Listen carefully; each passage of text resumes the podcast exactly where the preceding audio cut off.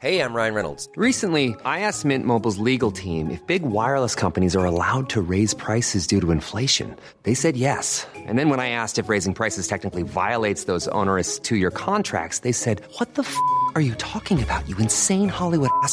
So to recap, we're cutting the price of Mint Unlimited from $30 a month to just $15 a month. Give it a try at mintmobile.com slash switch. $45 up front for three months plus taxes and fees. Promo rate for new customers for limited time. Unlimited more than 40 gigabytes per month. Slows. Full terms at mintmobile.com. Heraldo Podcast. Un lugar para tus oídos. Todos tenemos una sombra que tarde o temprano nos alcanza. Si intentamos escabullirnos, siempre estará ahí. Nunca se irá. Porque es de nosotros mismos, de quien nos escondemos. Es imposible huir de lo que somos y de lo que realmente nos gusta, de nuestra propia lujuria, nuestra barbarie, nuestra pasión y nuestra locura. Quien intenta aplicarlo terminará por matarse a sí mismo y explotar. Sexo, género biológico, psicosexualidad o psicosexualidad, como diría yo, identidad de género y orientación sexual. Este capítulo lo empiezo con miles de preguntas y pocas respuestas. ¿Hacia dónde estamos precipitando este mundo posmoderno para sobrevivir y adaptarnos mejor a este universo inundado de desinformación y pseudo contenido? Asexuales, bisexuales, binarios y no binarios, pansexuales, heterosexuales, homonormados, heteronormados, transgéneros, travestis, transexuales o intersexuales? Dime cómo coges y te diré quién eres, porque en el sexo eres lo que practicas. Existe un creciente catálogo de conceptos y de nuevas palabras para definir las formas de amar y de fornicar hoy. Como siempre, estoy confundido. ¿Qué soy? ¿Qué me gusta? ¿Por qué me gusta lo que me gusta? Prepárate, porque estamos a punto de involucrarnos en uno de los temas más interesantes y calientes de este siglo y de todos los tiempos, el sexo y sus prácticas. Siri, ¿cómo es la sexualidad en el siglo XXI? Aquí tienes un podcast que te lo explicará, reproduciendo guía para el Homo sapiens moderno.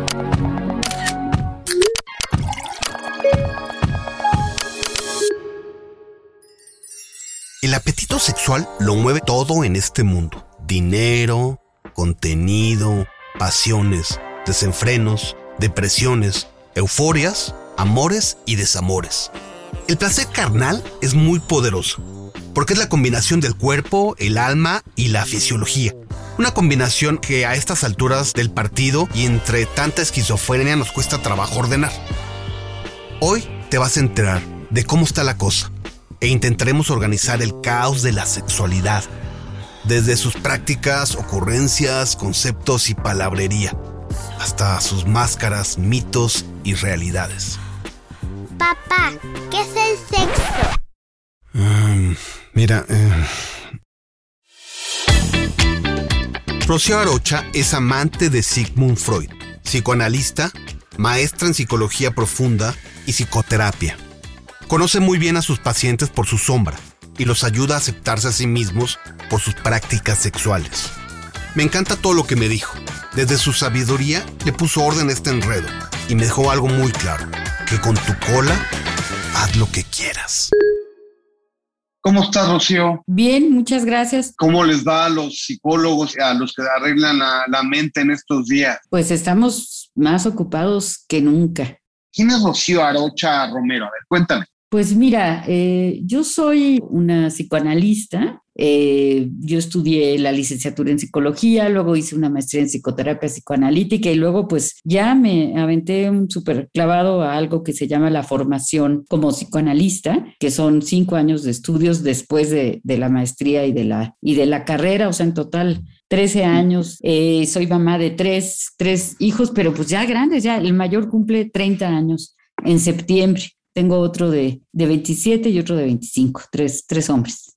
¿Qué está pasando con la sexualidad eh, actualmente? ¿no? O sea, eh, ¿realmente estamos muy perdidos o realmente estamos muy libres? Yo te pregunto, yo arrancaría con esa pregunta.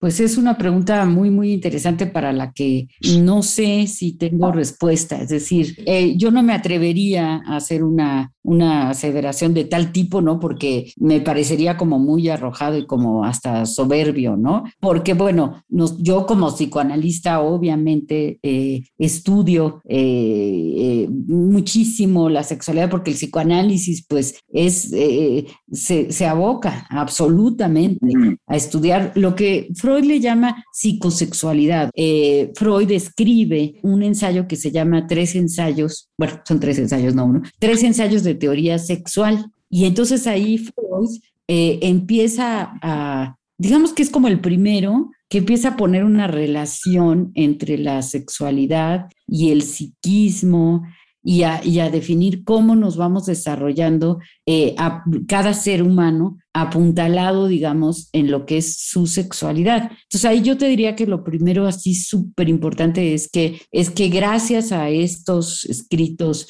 eh, de Freud, eh, pues se abre, se abre la puerta para eh, primero entender que no somos nada más un cuerpo ni somos nada más una mente, sino que tenemos un psiquismo, un aparato psíquico, una psique, que está insertada en un cuerpo. Entonces, no es lo mismo tener una psique insertada en un cuerpo de una mujer que en un cuerpo de un hombre. Y también es muy importante saber que es, es un psicoanalista que se llama Stoller, ¿no?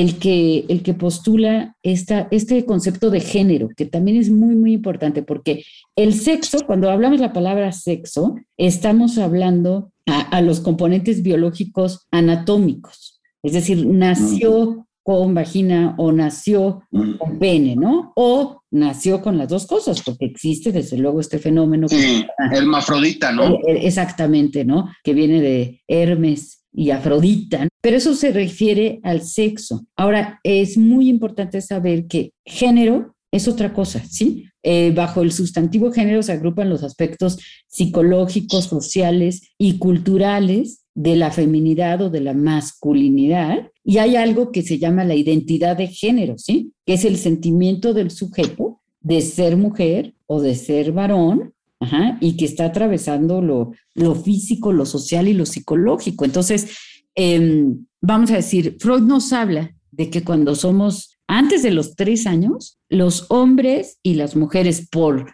sexo, o sea, que nacimos de un lado o del otro, ¿no? En lo que sería, es lo que le dicen hoy, lo binario. Hay personas que dicen, yo ya soy no binario, ¿no? Porque ni hombre ni mujer, no queremos un mundo partido en hombres y en mujeres. Es lo que nos dicen los, los jóvenes ahora, ¿no? Pero bueno, lo que Freud nos dice en esos momentos es, a ver, cada, un, cada sujeto tiene que identificarse con su cuerpo. Haz de cuenta, la niña se sabe niña se ve niña, ve que no tiene pene y voltea y ve a su mamá y ve que la mamá tampoco tiene y ve que el papá sí tiene. Y a partir de ahí comienzan una serie de procesos psicológicos para decir, ah, soy mujer y sí me gusta ser mujer, o soy mujer y no me gusta ser mujer, o soy mujer físicamente, pero internamente yo me siento como hombre. O sea, hay todo un, proceso de identificación. No podemos eh, soslayar o dejar de lado el hecho de que para lo que yo me voy a sentir a final de cuentas, cuando yo diga yo soy transexual o yo soy intersexual o yo soy este hombre o yo soy mujer o yo soy homosexual o a mí me gusta practicar el poliamor o a mí lo que me gusta es practicar lo que sea,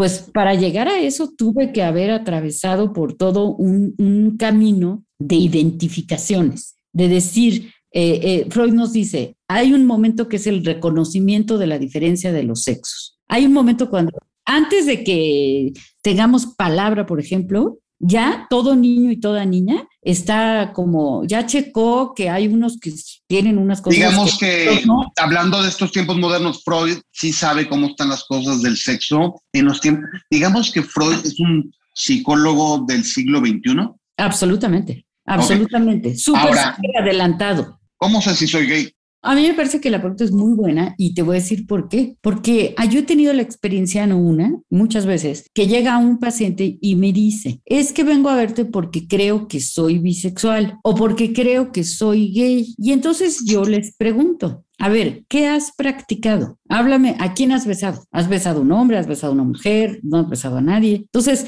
hace no mucho me decía un joven de 21 años, no, pues a nadie. Ah, no has tenido, no le has dado un beso en la boca a nadie. Eh, el, el, paciente te dice, creo que soy esto o que soy lo otro. Y entonces tu obligación como psicoanalista es preguntarle, a ver, dime qué es lo que has practicado. Porque, ¿qué crees? Que eres lo que practicas eh, en un lapso de tiempo, digamos, prudente, ajá, con un tipo de pareja. Entonces, a ver, aquí te la pongo, yo a veces así se la pongo a, hasta a mis amigas, ¿no? O, alumnas que me, hacen este tipo de preguntas y les digo, a ver, por ejemplo, este es su caso de una amiga, casada con un hombre, mujer casada con un hombre. El hombre le dice, oye, yo tengo ganas de verte, eh, de, de hacer un trío, de verte con otra mujer. Entonces mi amiga, bueno, dice, bueno, ok, no es lo que más se me antoja, pero ok, si con eso tú te vas a calentar y vas a estar feliz, pues lo hago. Entonces, Contratan a una, a una chica, entiendo que muy, muy profesional y muy guapa. Mi amiga tiene relaciones con esta, con esta chava. Sí le gusta, dice que una súper experta, que la acarició muy bien y que entonces sí lo disfrutó. Pero eso no la hace homosexual a ella, porque eso fue un evento de una vez que lo hace como para darle gusto al, a su pareja, ¿no? Pero no es lo que ella elige de pareja para las relaciones sexuales, eh, digamos, más permanentes. La sexualidad está muy de moda. ¿Es una moda o ha existido siempre? ¿Hay gente que es asexual? Sí, sí, sí, sí, sí, sí. A lo largo de toda la historia de la humanidad ha existido eh, la homosexualidad, ha existido la asexualidad y han existido estas que antes eh, se llamaban perversiones, digamos, que son pues sexo con animales, este, en fin, ¿no? Toda una serie de... Ahora Pero sí, hay gente asexual que, que hay gente que no le gusta tener sexo y, es feliz, digamos. Ay, absolutamente, no sé, es decir, lo que se, lo que se hace es que se sublima. Eh, sublimar quiere decir que esa energía que tengo para la sexualidad, no la utilizo en eso, sino que la utilizo eh, aprendiendo, leyendo, haciendo ejercicio o eh, eh, dándome latigazos para sublimar esa, esa energía que se tiene, ¿no? Ahora, tú me dices, ¿cómo sobrevivir?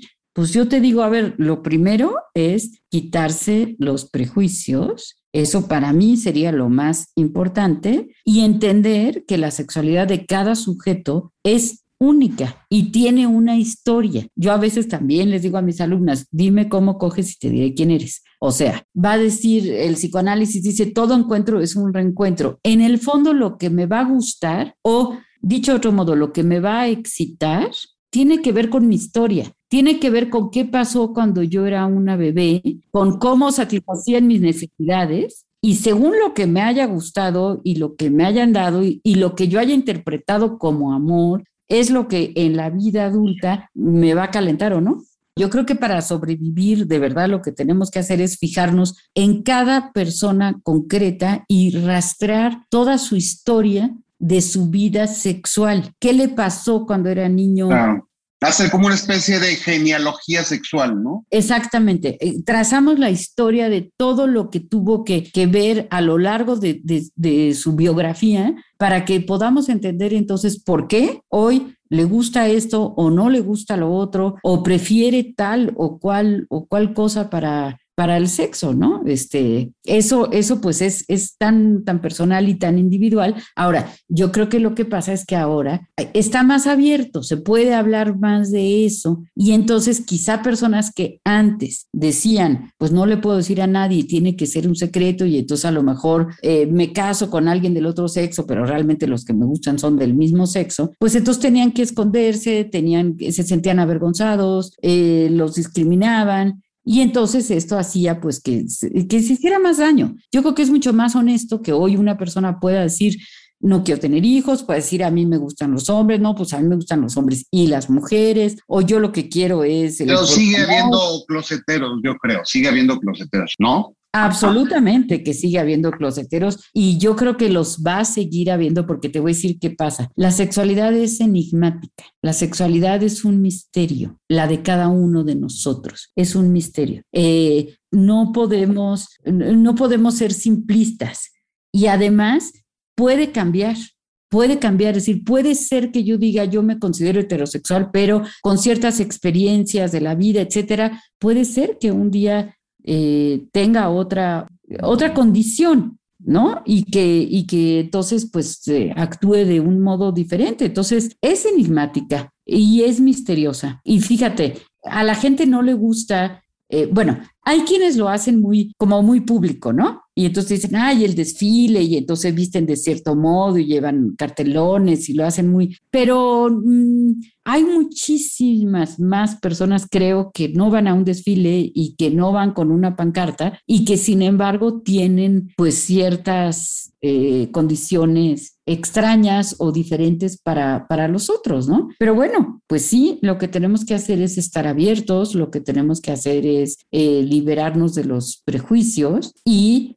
eh, pues te lo, me dijiste que podía despeinarme, entonces te lo voy a decir, a nadie le importa lo que cada quien haga con su cola, mientras no le haga daño a nadie. Muy bien. Oye, te voy a bombardear con algunas preguntas. Entonces, te pido por favor que seamos sintéticos y que me trates de responder lo más rápido que puedas, ¿de acuerdo? Ahí te va. ¿Por qué son tan difíciles las relaciones gay? Ajá, eh, en general tienes menos, menos posibilidad de, hay menos de dónde escoger. Eso lo hace más difícil. ¿Es cierto que los gays son más promiscuos? No. ¿Somos igual de promiscuos gays que heterosexuales? ¿No? absolutamente, absolutamente. No tiene que ver con eso. ¿Se puede dejar de, ser de, una, de un momento a otro gay para ser heterosexual o al revés? No, no, no, no. Son condiciones que se, que se originan desde la infancia y que toman muchos años para, para centrarse y no, no las puedo cambiar de un momento a otro. ¿Por qué la gente religiosa eh, es, hay muchos pederastas y sacerdotes, gays? Bueno, eh, en general es porque se les prohíbe el tener relaciones sexuales, entonces pues se desvía, digamos, ¿no? El deseo ahí está, el deseo no lo puedo matar, el deseo no lo puedo ocultar y entonces eh, me puedo reprimir, pero eventualmente pues por algún lado sale, ¿no? ¿Cuándo empezó la sobresexualización de los niños? Ha existido, bueno, ha existido siempre, es decir, en la antigua Grecia, por ejemplo, pues existía lo que hoy llamamos pedofilia, pero no se llamaba pedofilia, pero sí Sófocles tenía eh, relaciones con, con, niños y no, no se vivía como un acto malo. Luego, en la Edad Media, les quitan la sexualidad a los niños y por eso en los, en los retratos de la Edad Media salen como angelitos con sus alitas y no se les ve el sexo, pero luego eh, se recupera el hecho de bueno, a Freud le aventaban quitomates en la cara porque dijo que había sexualidad infantil, ¿no? Sexualidad con, eh, queriendo decir, el niño se excita, sí, sí, se excita, se masturba, sí, claro que se masturba, el niño y la niña, y tienen una sexualidad infantil, pero tienen, tienen juegos sexuales Claro que los tienen absolutamente todos los niños. Es parte del desarrollo, ¿no? ¿Por qué es tan importante el sexo para los humanos? Porque es, porque es placentero, porque es una descarga, porque es una posibilidad de descarga. La vida es tensa, la vida nos estresa, las situaciones de la vida cotidiana nos sobrecargan de energía y a la hora que yo tengo un acto sexual, tengo la posibilidad de una descarga de energía y esta descarga es deliciosa si tengo sueños lésbicos o, gays, ¿soy gay o lesbiana?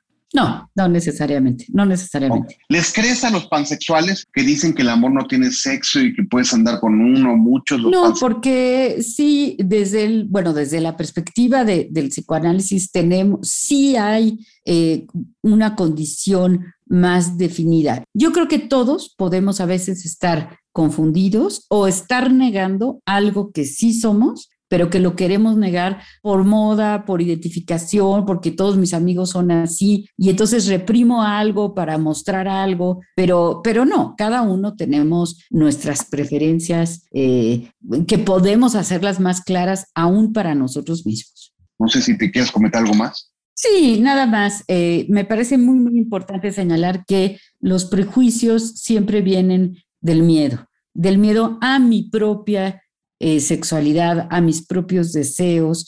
Para eh, el punto de vista psicoanalítico, el inconsciente no tiene género, es decir, hay una bisexualidad eh, intrínseca en todos nosotros que se va a ir haciendo para un lado, para el otro, según nuestra historia, ¿no?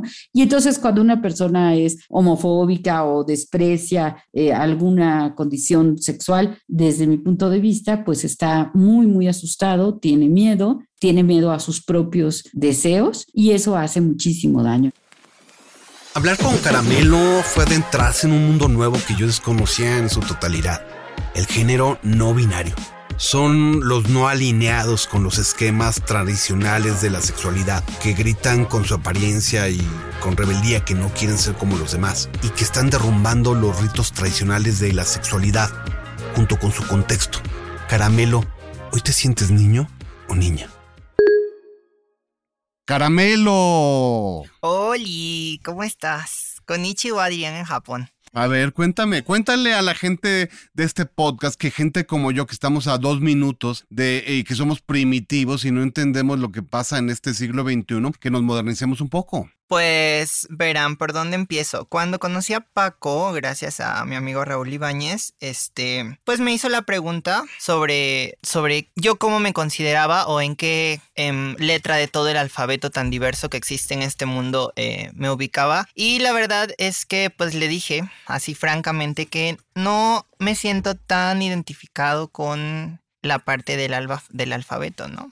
O sea, del LGBTIQ más y todo lo que venga después, este, sino que yo estoy dentro de una parte que nos autodenominamos no binarios, eh, somos personas que pues la verdad estamos fluyendo entre el género. Hay días en los que podemos ser como muy masculinos, hay días en los que podemos ser muy femeninos. Eh, la definición ya un poco ahí estipulada es no binario, aunque justo los no binarios estamos en contra de las etiquetas y, pues de, de todo este tipo de pues de palabras y cosas que te engloban en una sola descripción, ¿no? Tengo mucha curiosidad por saber eh, quiénes eh, son los no binarios como tú, porque te voy a ser bien honesto, yo no sabía lo que era un no binario hasta hace algunos días y quiero conocerlos más y mejor. Vale, pues, ¿qué te puedo contar? El no binario no solamente cae en esto de que cambia una letra, sino que va más allá. Es una forma de vida o una ideología como distinta al, al pensamiento pues que ya tenemos súper estipulado por miles de millones de años, que es esta ideología de, del binarismo, justo es el niño, niña, masculino, femenino, eh, rosa, azul, todo, todo este tipo de cosas. Eh, pues las personas no, no binarias tratamos de ir en contra de eso, es... Y no tan en contra, sino simplemente visualizar que no a fuerzas por ser un niño tienes como que portarte o, o agarrar ciertos eh, pues estereotipos y ciertos lineamientos que te impone la sociedad, ¿no? E, es una onda más de, de fluir realmente con la identidad de género que tú sientas en el momento en el que la sientas y que no asignes estereotipos y cosas a un solo género, porque realmente el género es algo que nos han impuesto desde hace muchos años y es algo que ha cambiado ya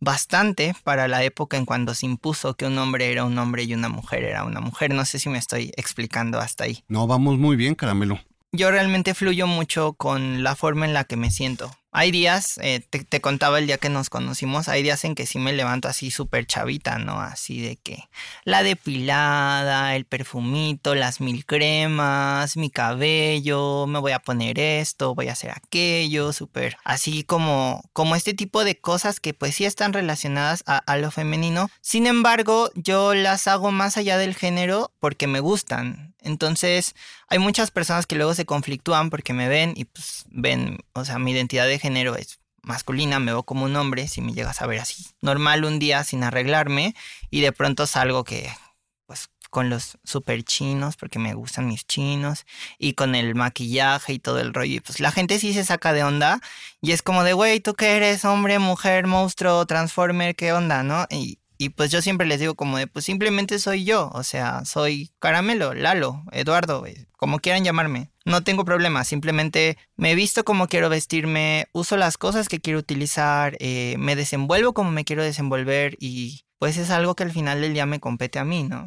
Yo hasta hace poco tiempo no sabía que existía un no binario. ¿De dónde viene el nombre? ¿Por qué se llama así esta Sé que no te gustan las etiquetas, pero esta clasificación... No, no hay una fuente. Es como cuando preguntan sobre la palabra queer, que queer también es Es una palabra muy complicada. Yo he tratado mucho de entender este rollo del queer, pero justo no puedes etiquetar este tipo de cosas, ¿no? Al día de hoy es algo todavía muy complejo, pero que ya se tiene mucho más claro, que es esta idea de, de no asocies, o sea, no asocies el género a conductas, a tradiciones, a estereotipos, a colores, o sea, no, rompe con eso, o sea, un, una persona nacida con género masculino, con órganos masculinos, bien se puede vestir de rosa, puede maquillarse todo el tiempo, pero le pueden gustar mujeres, pero puede hacer, o sea, de eso habla, de, de, romper como justo esta idea de que todo debe de ser un, un cuadro y todo debe, debe de estar bien etiquetado y bien analizado y, y, bien fundamentado. O sea, tú te puedes ir a la cama con un hombre o una mujer o te puedes enamorar de un hombre o de una mujer. Sí, lo que fluya. ¿Qué, qué diferencia verías con un queer, por ejemplo? El queer se, se asocia al LGBTIQA más, eh, se asocia queriendo dar como esta inclusión a las personas queer. Pero realmente las personas que están dentro de los estudios sociales queer, que están promoviendo como esta ideología de pensamiento, están súper en contra de que se hayan metido a, todo pues, este conjunto de letras, porque el queer justo lo que pide es que no hayan etiquetas, que simplemente ya sea un amor como por las personas, un respeto hacia las personas. Después de que pelean esto los queers de que no quieren estar como dentro del LGBTIQ, el queer se empezó a asociar a personas gays, o sea, personas homosexuales, hombres. O sea, empezamos a ver que en redes sociales todos, pues ya todo mundo utilizaba el hashtag queer, yo soy queer, mi playerita queer y yo vivo queer y ya la marcha gay ya es marcha queer. Y, o sea, todo el mundo se asoció a esto porque pues funcionó. Queer se escucha más chido que decir gay o no sé, se escucha más bonito. En Latinoamérica hablaban mucho de que el queer ya pues ya había cambiado mucho su significado lo que realmente era, porque ya era como decir pues gay o, o cualquier otra cosa, ¿no? O sea, el queer todo el mundo dice queer es lo que seas, ok, sí es lo que seas, pero realmente cuando alguien dice queer actualmente lo asocian directo a gays, eh, pues homonormados y a drag queens. O... ¿Qué es homonormados? El término homonormado viene un poquito sobre el, lo de, eh, sobre el término heteronormado. La heteronorma, ¿cuál es? Eh, te lo voy a poner como un ejemplo así de vida, ¿no?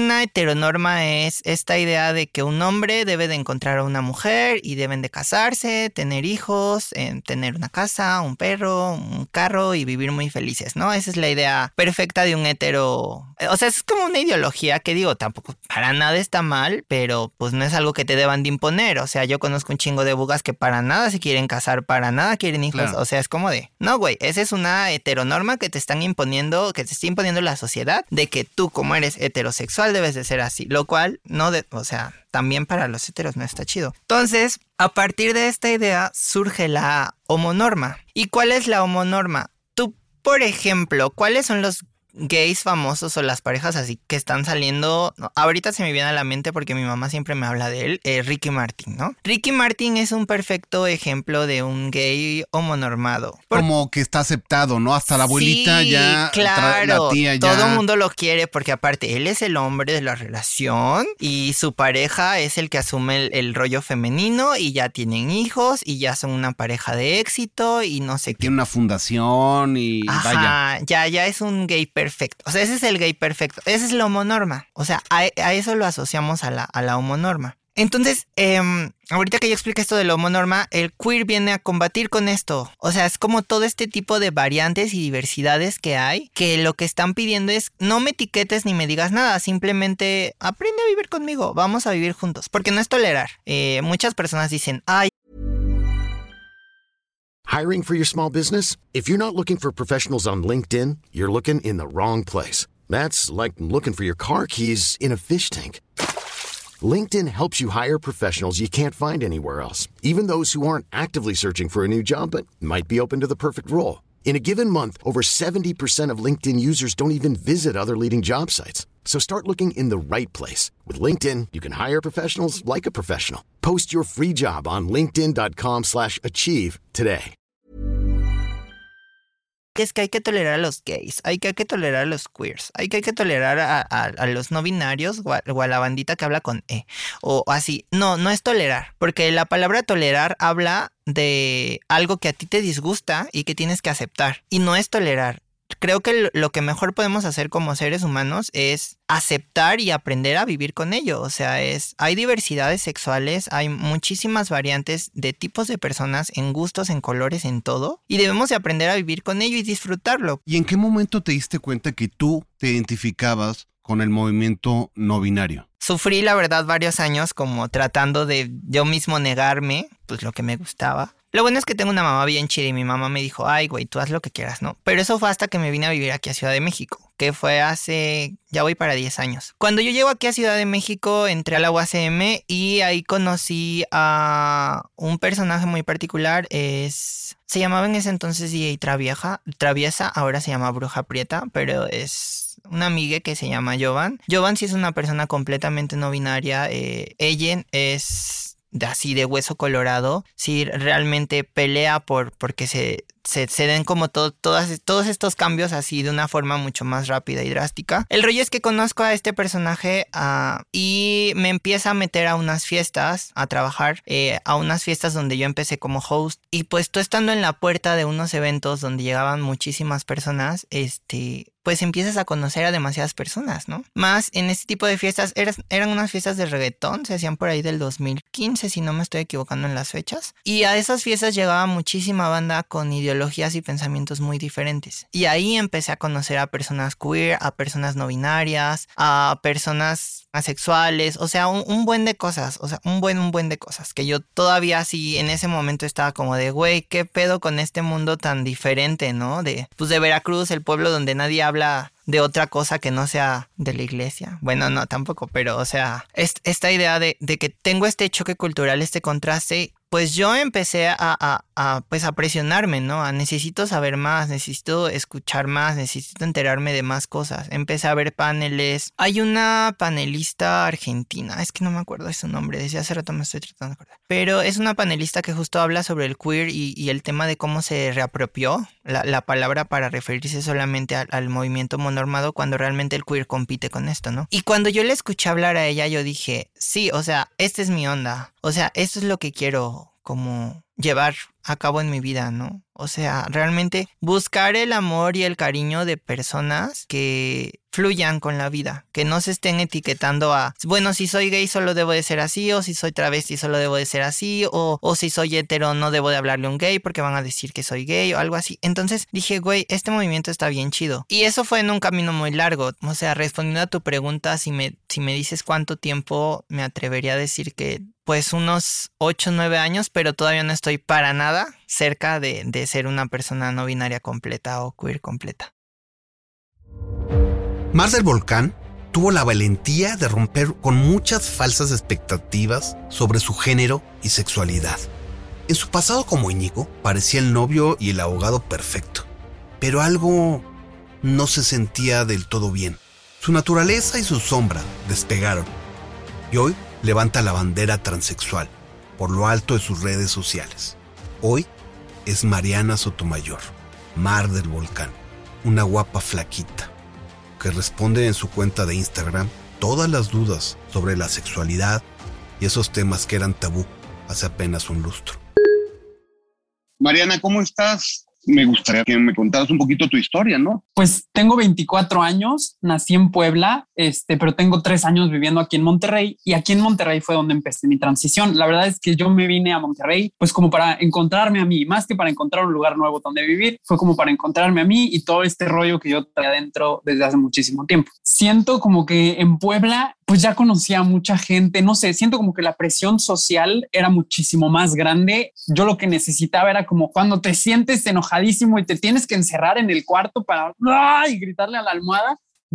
esa fue mi manera de gritarle a la almohada, irme a otro lugar donde nadie me conociera. Me vine a empezar de cero, a cambiar de aires, a conocer nueva gente, a, este, a venir a terapia aquí, a encontrarme más bien.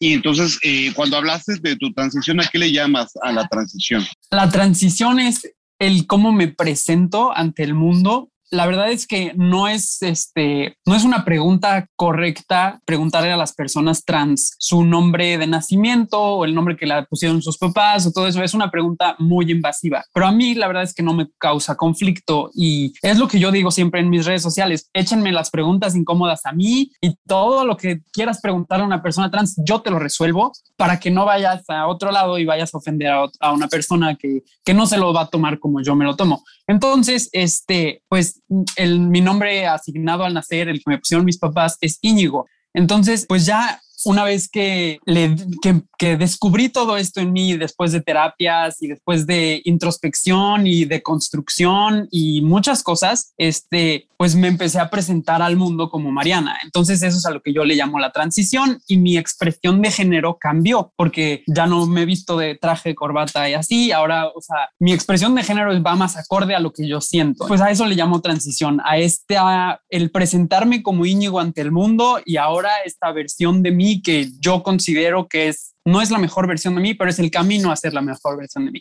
¿En qué momento en tu vida recuerdas el segundo, el momento, el olor, el lugar que te, que el drive eh, que te obligó o que te hizo saltar a hacer este cambio en tu vida? Fueron muchos factores. Primero que nada, la pubertad. La pubertad me pegó impresionante y, pasaron muchas cosas en mi cuerpo y reacciones químicas y físicas y cosas que yo no quería y yo no me proyectaba de esa manera.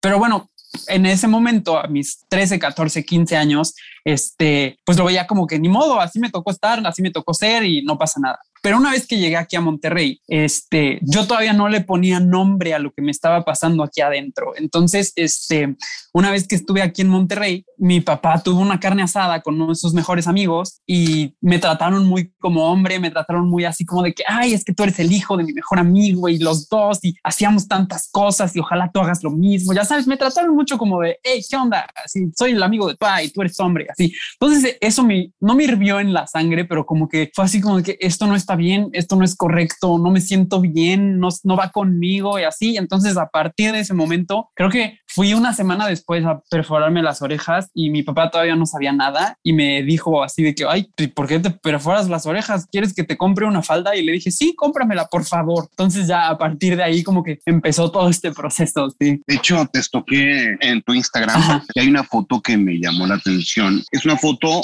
eh, cuando era Íñigo, digamos, y dicen, esto es lo que querían mis suegros para mm, su, hija, ¿no? ¿A qué te refieres con esa publicación? Se me hizo muy interesante. ¿eh? Me refiero como a las expectativas que tienen las personas y creo que es más generacional. Creo que ahorita esta cosa ya está cambiando bastante, este, pero a la expectativa que tienen las personas, por ejemplo, en, en el caso de, mi, de mis papás que tuvieron a dos hombres, según ellos, este, pues lo que esperan es que este, provea en la casa y que se case con una mujer y que lo que sea. O sea, como mucha gente dice que les imponemos la sexualidad a los hijos, o sea, que llega del kinder y le dice, ay, ya tienes noviecita y no sabes si el niño verdaderamente es homosexual y ya le estás imponiendo una orientación sexual previa. Entonces, este, lo, mi, el video ese era como la expectativa que generan, o sea, que generan la, los papás de tu pareja cuando te conocen, pues es eso, así como de que yo cuando me presentaba como, como Íñigo, estudio derecho, pero pues seguía estudiando derecho, trabajaba en un despacho legal, como que era el ideal, el novio ideal para mi novia y así, entonces lo hice como chiste de que es el, la expectativa que tienen las personas de la persona con la que va a estar su hija, entonces pues es eso. ¿Qué es la pansexualidad?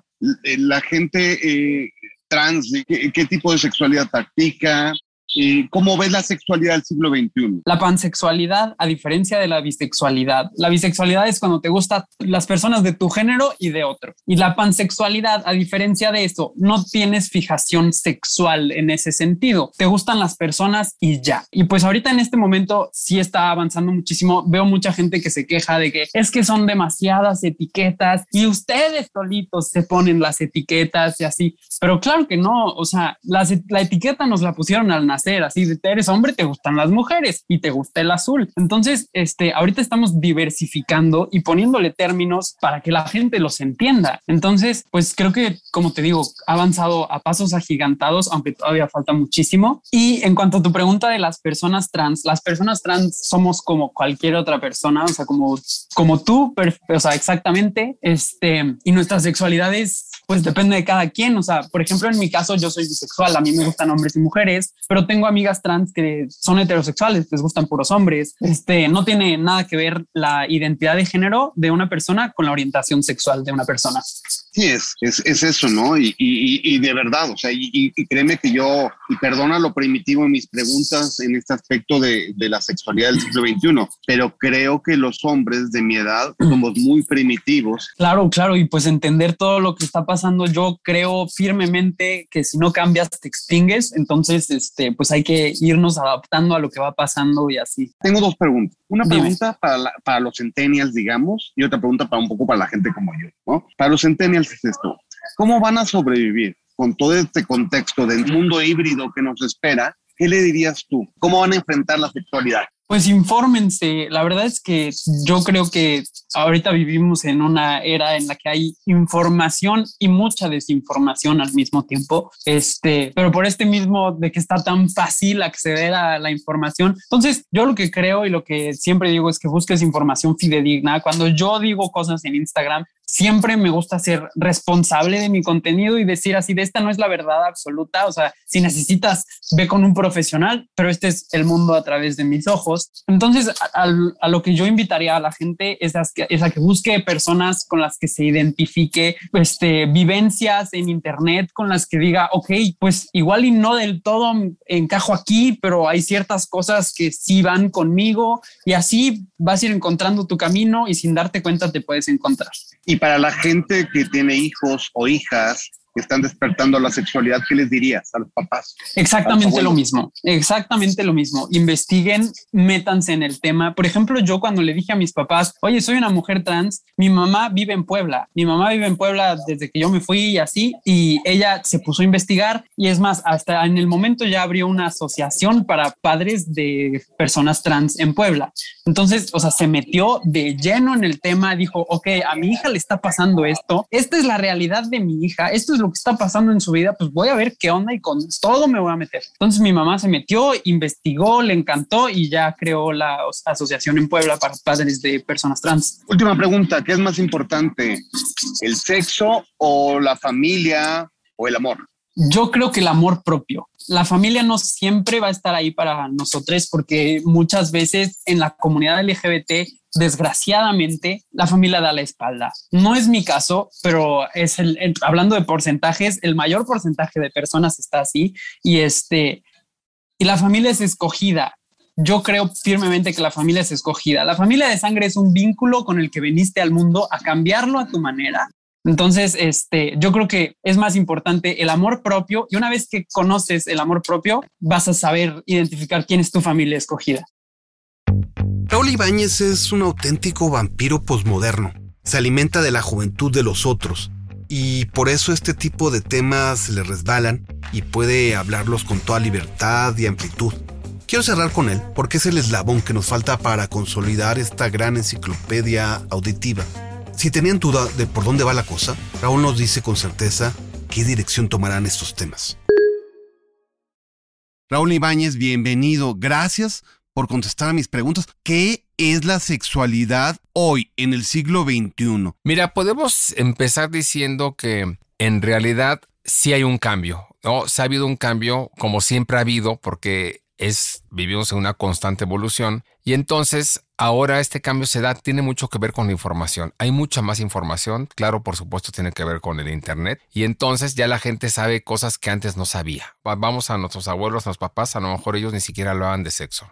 Y con sus amigos ni con sus amigas era un tabú total. Ahora la gente habla abiertamente de sexo. Y esto ha ocasionado que surjan, por supuesto que muchas dudas o nos enteremos de que hay muchas, muchas, muchas más opciones de lo que nos podemos imaginar y la gente está empezando a querer definirlas. Por eso es que hay muchas cuestiones de semántica que, que algunos confunden, por supuesto, porque es un poco novedoso, pero ya se trata ahora de ponerle nombre a todo, ¿no? Yo me podía pensar que esto puede ser casi, casi como, me, me gustaría compararlo con la música, ¿no? Antes era rock y ya, o rock and roll y luego rock. Y ahora hay rock indie, rock progresivo, rock industrial, es lo mismo. En el sexo está pasando lo mismo.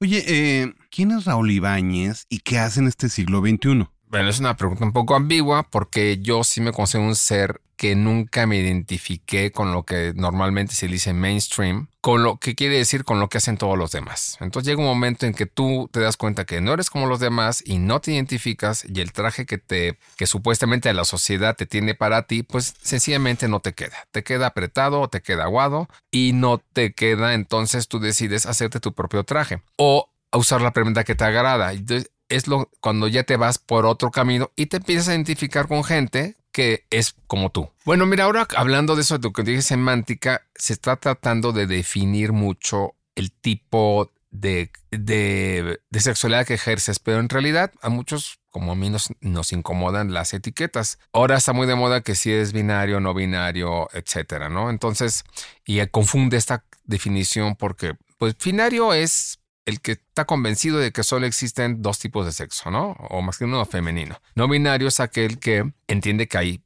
sexo masculino, sexo femenino, pero también hay otro o otros. Pero también, en realidad, esto no es nada nuevo. ¿eh? Lo nuevo son las palabras y, o sea, la semántica.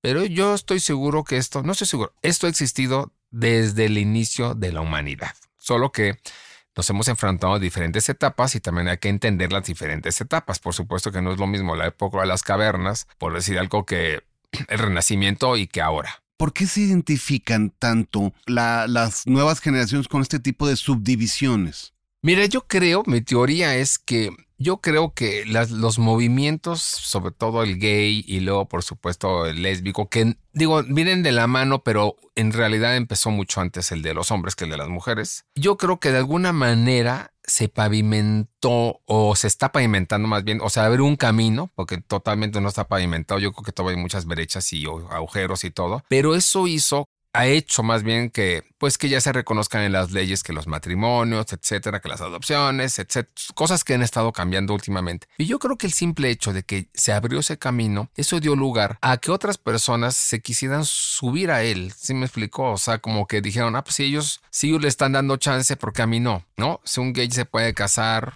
o sea, civilmente, y yo no soy gay, o sí, pero soy un transvesti, porque yo no lo puedo hacer? Entonces, yo digo, entonces por eso empezaron a salir muchas cosas que estaban ocultas, digo, siempre han existido, pero más bien estaban ocultas y ahora están saliendo a la luz. Por supuesto, esto ha aterrado a mucha gente, pero por otro lado hay algo que es los derechos, ¿no? No puedes decir un ser humano tiene que tener los mismos derechos que otro en cualquier sociedad, o sea, en la que sea. No puedes no tener derecho, no sé, al seguro social, por decirte algo si eres un transvesti un transgénero o lo que sea. ¿Sí me explico? O sea, los derechos van para todos. Y yo creo que por ahí va la cosa un poco. La gente está luchando porque se les reconozca y ya no tengan que hacer eso escondidas como siempre ha existido. Te lo repito, eso es de, de la historia de la humanidad. Digo, y ha pasado por diferentes etapas. Si ahorita te pones a pensar que en épocas de los Luises, pues resulta que era muy atractivo, pues usar peluca y tener zapatos con moño y andar polveado. Sí me explico, y eso no necesariamente significaba sexual, sencillamente era la época de la moda y así se usaba.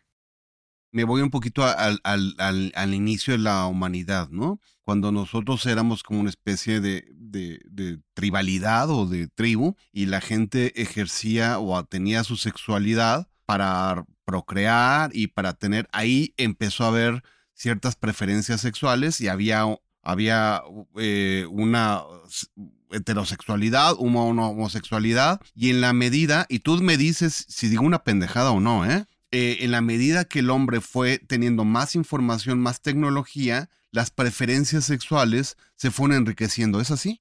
Mira, el ser humano es más animal de lo que le gusta aceptar. Entonces, en realidad, si nos vamos, digo, yo no soy antropólogo ni nada por el estilo, pues si nos vamos a la época de las cavernas, en realidad, digo, no, eso de la monogamia y eso, acordemos, son cosas muy actuales. O sea, son cosas que se inventaron y que inventaron como los romanos hicieron las leyes y el derecho, etcétera, surgieron, ¿no? Antes no era así. Entonces, por instinto natural, pues la gente se procreaba, pero no para crear una familia, ni para tener una pareja. En realidad, era como muy abierto. Por placer, digamos, por, placer barbarie, y por, y por instinto natural, por ejemplo. Y en algunas tribus siempre han achacado a las religiones que fueron las que un poco acabaron con la naturaleza del ser. Porque ellos a lo mejor se juntaban por naturaleza. ¿Sí me explico? O sea, y se separaban por la misma naturaleza. O sea, de repente estaban un rato juntos, de repente ya no estaban, punto. No había que cumplir con nadie. Eh, o sea, entonces, según lo que dices tú, se fue avanzando la sociedad, se fueron, digo, se fue arreglando el asunto. Digamos que el, el, el, el mecanismo de control de alguna forma perfecto occidentalizado es el matrimonio eh, mediante un rito católico. Eh, bueno, católico, cualquier religión. bueno, cualquier eh, judío, cristiano, este. Pero, mira, eso, fíjate, usted que dijiste arreglado, en efecto, o sea, ni tuviste católico, no, cualquier religión. O sea, en realidad se, se hizo el derecho, los romanos lo inventaron, pero también la iglesia hizo sus reglas, pero exactamente lo que está diciendo, totalmente para controlar. Y por eso están los famosos mandamientos, porque por naturaleza el hombre no actúa así. Y por eso también existe pues, que el, hecho de que pues, si no los cumples te, vas, te, te lleva el diablo, te vas al infierno, por decir algo, ¿no? Entonces de esa manera te controlan con, pues, con miedos. ¿Sí me explico? Es como, y eso hace que la sociedad no sea tan libre. Bueno, o al final lo es, pero lo es hipócritamente. ¿Sí me explicó? Lo es todo va tras bambalinas, al fin socialmente, todos este casi casi sudan agua bendita, pero atrás de bambalinas pasa todo, ¿no? Es, es un juego que todos jugamos, hubiera dicho Jodorowsky. Ahora, entonces, eh, quizá ahora esta moda de ser pansexual de ser, eh, vaya, las diferentes diversificaciones de la sexualidad, es un mecanismo de rebeldía a este control eh, normativo y reglado de la tradicionalidad de estar casado, en la monogamia y todo, ¿no? Pues mira, más que rebeldía, yo pienso que las nuevas generaciones están empezando a darse cuenta que el matrimonio como está hecho está a punto de extinguirse. Me refiero, no sé si tú y yo lo llegamos a ver, pero va está en vías de extinción. De hecho, ya sucede mucho que ya la gente no se casa, sino se juntan. Si me explico por esa manera. Y muchos lo que han visto es que se ponen a ver yo a sus padres y dicen, pues yo lo que veo es que pues ni se quieren, nada más se, se toleran o este, se dan por su lado y sabes que creo que eso no me está gustando para mí, ¿no? Entonces yo, yo, hay reflexiones así. Entonces está empezando, yo digo que ese tipo de instituciones a empezar a desmoronarse y yo creo que eso va a dar lugar a otra opción y eso que estamos hablando, yo creo que mucha gente está experimentando. Yo digo que estamos en esa fase de experimentación. No te puedo decir qué va a pasar después porque no lo sabemos, pero están experimentando, están viendo si les funcionan otros modelos, porque están viendo que ese modelo no está jalando. Es como, yo lo veo, digo, aquí no es el tema de la política, pero yo lo veo igual como que dices, se está viendo que están muy gastados los modelos y por alguna manera no están funcionando, eso va a dar lugar a otras propuestas. Y eso va con las religiones. Las religiones, la mayoría, el problema que tienen es que no se actualizan. Siguen con los preceptos de antes. Entonces, pues empiezan a no identificarse con los cambios de las nuevas sociedades. Y ellos mismos están yéndose para atrás, se están perdiendo porque no han sabido actualizarse, o sea, ver cuáles son los nuevos retos de las nuevas sociedades que están dictando otras cosas. O sea, eso es lo que pasa. Raúl Ibáñez, eh, estamos muy perdidos en, en, en la parte de sexualidad en este siglo XXI o cómo ves el panorama? No, yo al contrario, yo creo que más que perdidos, claro, las generaciones anteriores, digo, se rascan las vestiduras de ver estas cosas que están pasando, porque para ellos era muy fácil que no, no, no había opción. O sea, aquí vas a un Starbucks y tienes mil opciones, ahora es como un Starbucks, vamos a ponerlo así.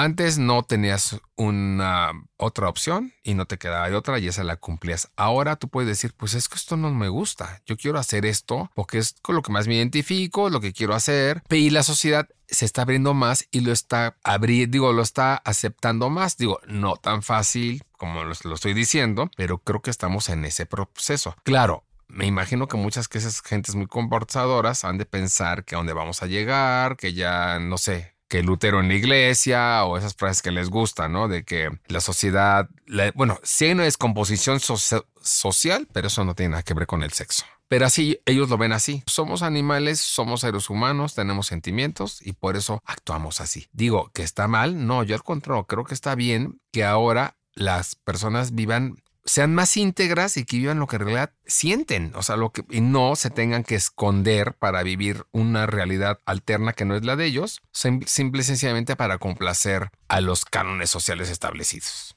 ¿Hay algo más que quieras decirle a estos Homo sapiens que, que a veces están reprimidos allá afuera y que no están sacando al 100% su sexualidad? Pues mira, más que nada yo como consejo le diría a la gente que respeta a los demás. O sea, que no quieran cambiar a nadie. Digo, si ellos quieren experimentar, por supuesto que lo hagan, pero me refiero más que nada que aprendan a aceptar a los demás, porque me pongo a pensar que muchas personas casadas con hijos que se van a enfrentar a este problema digo, será, va a ser difícil, pero tienen que abrirse y tratar de aceptar, o sea, de aceptarlos de alguna manera, conducirlos. Es como antes que inclusive hasta ser zurdo estaba mal visto y, y, trataban de quitártelo. Es lo mismo, no te lo pueden quitar. Entonces más bien es orientarte, ayudarte, apoyarte. Yo sería lo que más recomendaría, sobre todo porque como esto sí es muy nuevo, y para otras generaciones, inclusive nuevas, ¿eh? nuevas conservadoras, pues les están tronando los chips. Y ahora que hay escasez de chips, ¿verdad? Digo, se necesita un poco más de información y de culturizarse, lo que yo digo, informarse. Más bien vamos a la información.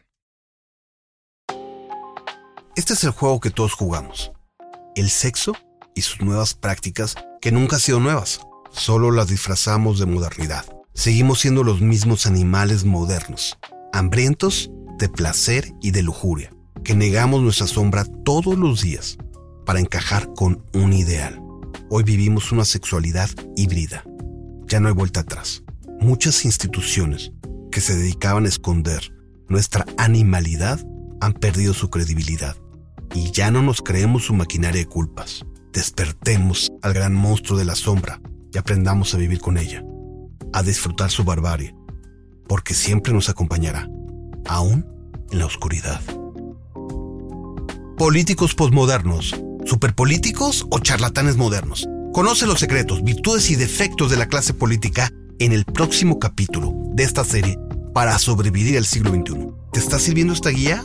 Déjame tus comentarios en arroba Paco Santamaría en Twitter y arroba Paco en Instagram. Quiero escucharte, Homo sapiens moderno. ¿Te suena algo de lo que estamos descubriendo? Guía para el Homo sapiens moderno es un producto original del Heraldo Podcast del Heraldo de México. Guión y locución, Paco Santamaría. El diseño de audio es de Federico Baños y la producción de María José Serrano. Si quieres escuchar otros contenidos de El Heraldo Podcast, ingresa a la plataforma de tu preferencia y conoce después de la función con lo mejor del cine y las series, horóscopos con Moni Vidente para conocer tu futuro y Primera Plana, tu dosis diaria de noticias en menos de 5 minutos. Síguenos en Facebook, Twitter, Instagram y YouTube como El Heraldo de México y en TikTok como Heraldo Podcast.